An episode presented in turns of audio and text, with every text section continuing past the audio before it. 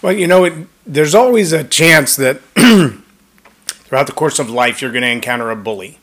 There's always a chance that you'll encounter the bully. But when you encounter the bully, how you reply to the bully makes all the difference in the world. If you cower down and you hide from the bully, if you run from the bully, it, it almost seems like that cowering energy, that suppressing of yourself, it is what gives the bully more power, more energy. Now, that might be in a, a business sense and a hostile takeover. It might be in a sales negotiation, the face to face. It might be a bully in your workplace. Even though you're the leader, they seem to exert more authority or power or influence in the workplace. And how you deal with that bully, how you deal with someone who's trying to trample on your rights and your authority, will mean everything to the strength of your leadership going forward and could mean the survival or demise of your organization. That's what I want to talk about today on Leading Leaders. Subscribe now for our extensive video library of leadership lessons promoting faith, family, and freedom. I'm Jay Loren Norris with Leading Leaders Podcast. And I can tell you from times in my life, having been on both sides, there was a season, I would say probably about six months, that I was a bully. And I learned my lesson really well with a, close friend, and we're not as close of friends now. You know, after high school football, we kind of drifted apart and went our different ways. But I'll never rem- never forget the lesson in bullying that I got when Clint and I had our our little scuffle. Now, I didn't see myself as a bully at that time. I just felt like I had some physical ability to exert my will on other people, and I did it. I didn't realize it being a bully was what I was doing. At the time, it was kind of the norm anyway, and a lot of people did it. A lot of people bullied me as well. And so, like many people, I felt like if I'm being bullied, well, then I should have the right to bully somebody too. So I'm going to find anybody I can that I am capable of picking on, that I can get to kowtow, if you will, to my wishes, to my wills. People who will be afraid of me, who jump when I flinch. If I can find that group of people, then I can at least exert myself and not feel as bad as I do because I'm being bullied by others. Oh yeah, it's a it's a vicious cycle. If you've ever been bullied, know this. There is actually someone your bully is afraid of. I promise you.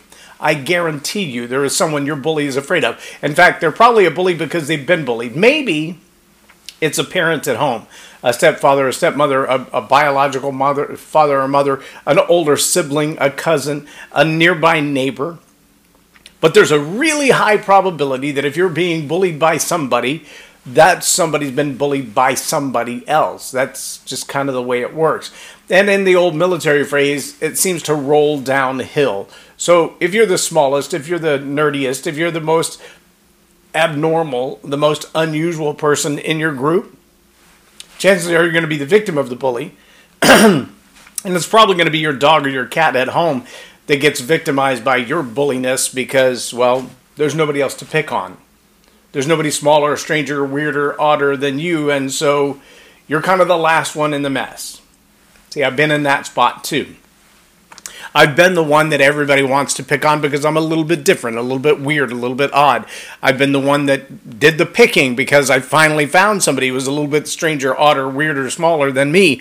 It, this is middle school, okay? It's been a long time. But see, that process doesn't stop just because you become adults. It should. In fact, it, it should be trained out of young people by the time they're old enough to have friendships. But it doesn't seem to work that way because our societies across the world tend to thrive on this structure of power. Now, it's been blamed on everything from the patriarchal hierarchy to masculinity, toxic masculinity. Bullying has been pinned on a whole lot of people. And it's not necessarily so. I'm afraid to tell you it's, uh, it's human nature. It's human nature to want to demand power and authority. It's who we are. And because it's who we are, it's what we tend to do. And whether it's right or it's wrong, it's good or it's bad, nobody cares. All they care about is what do I need to do to get more power?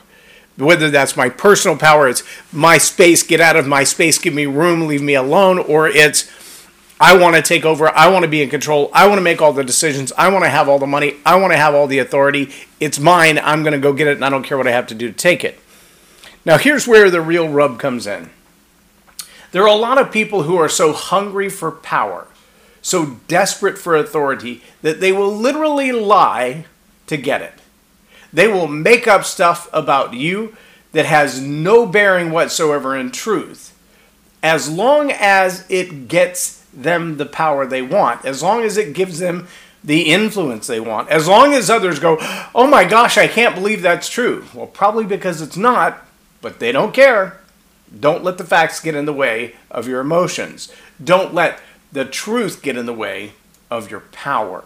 See, that's how it tends to work for a bully. But a bully may be looking for power in Congress, in a country, maybe looking for power in all kinds of ways. And maybe, like I said, it's a, a hostile takeover, it's a business merger, it's a sales transaction, it's a, a new hire. Maybe it's just that person who's been wanting your job for a long time, and they will stop at nothing. They will lie to anyone, manipulate any opportunity, and usually look for a crisis as an opportunity to manipulate the circumstances. Now, when you find yourself in that place, I remember back in the day when I was being bullied, I had an uncle who was a pretty physical guy, had been in a lot of trouble for his physicality and his fights, but he said the easiest way to get rid of a bully is punch him in the nose.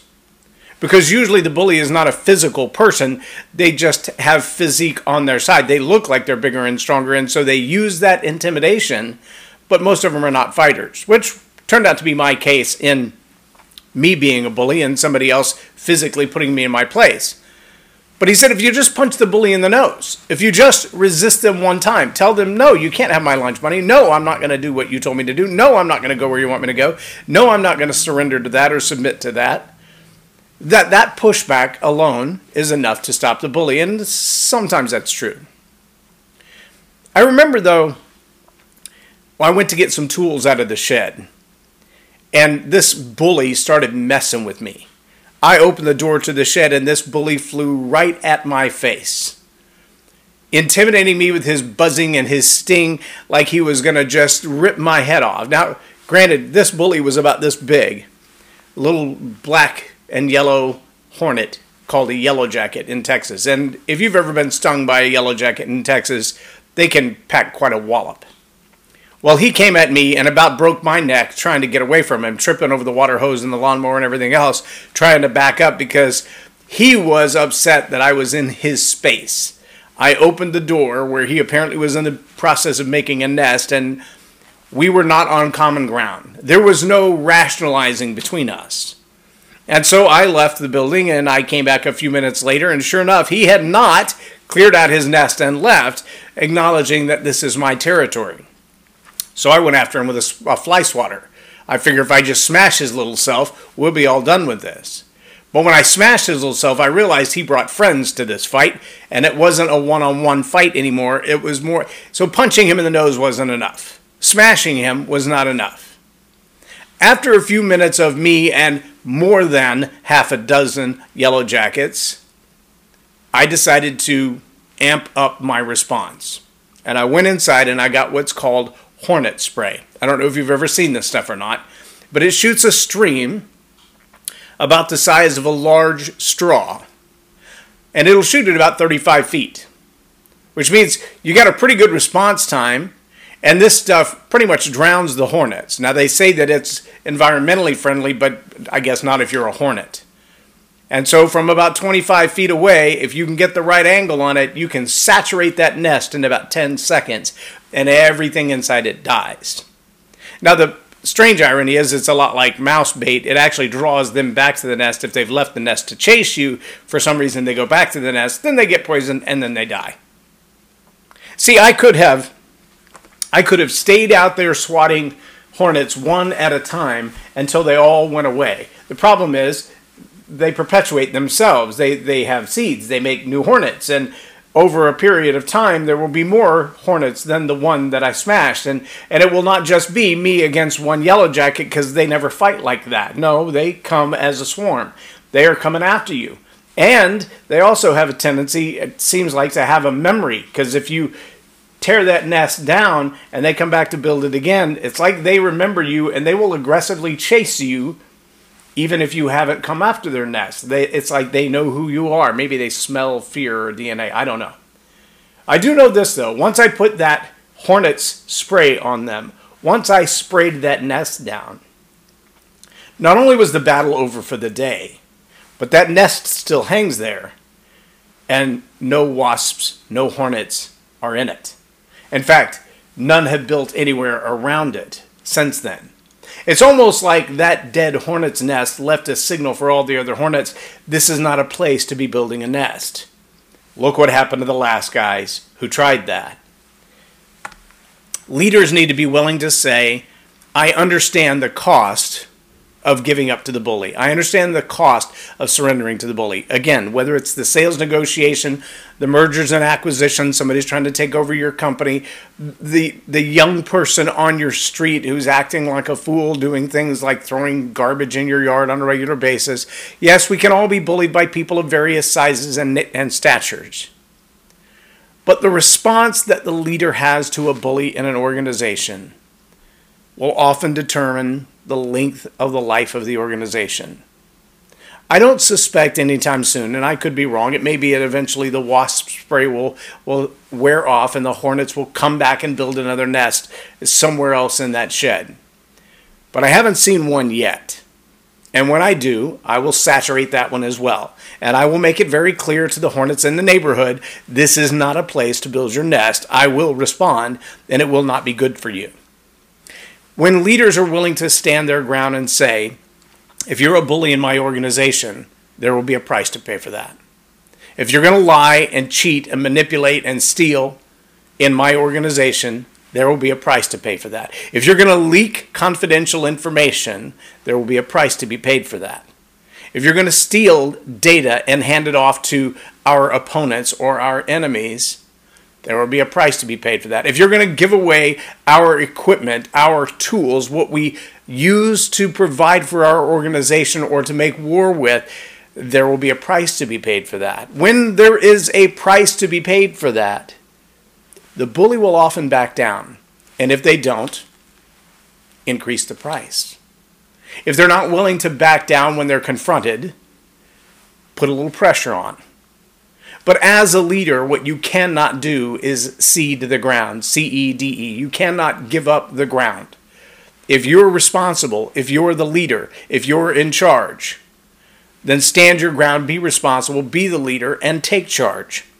Whatever the resistance is that you're facing, amp it up a little bit. In law enforcement, one of the response natures that they have is a the, the, escalating scale of equal but opposite force. Oh, we know from Newton's uh, theory of relativity that equal but opposite force is what causes a rocket to fly, et cetera, et cetera. You've got inertia and, and all those other things in there. But in the escalating force scale, you might see that the law enforcement officer stays one step ahead. If everything stays on an even keel and you're having a normal conversation, then everything stays a normal conversation. But when the perpetrator ratchets that up to abusive language, then the police officer will usually begin to get physical. And if there's resistance or fighting against restraint or subduing, then that physicality gets even more. And that escalating scale will go all the way up to and including lethal force. But it will never back down. So the more someone escalates against law enforcement, the more law enforcement will subdue that escalation. And they will uh, attempt to subdue that escalation by going one step higher on that scale, all the way up to lethal force. And when you understand that and you realize that just mouthing off to a cop is the beginning of that scale, is the beginning of that escalation, you might be encouraged not to do that. You might think of that wasp and think, okay, there's there's nothing good to come of that, and there is a price to pay for that, and, and I don't want to go there. But not everybody thinks that way. As a leader, you've also got to be willing to say there's there's a line that I'm going to draw. There's a limit.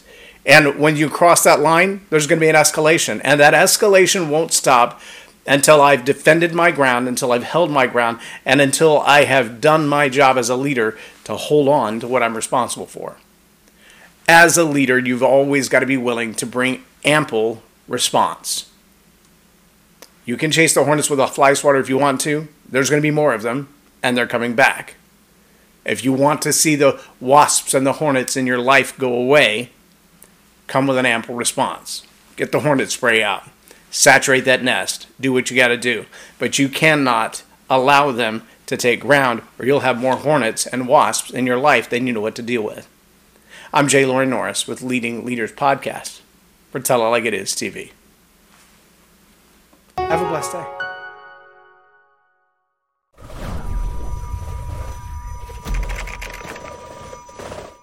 Subscribe now for our extensive video library of leadership lessons promoting faith, family, and freedom.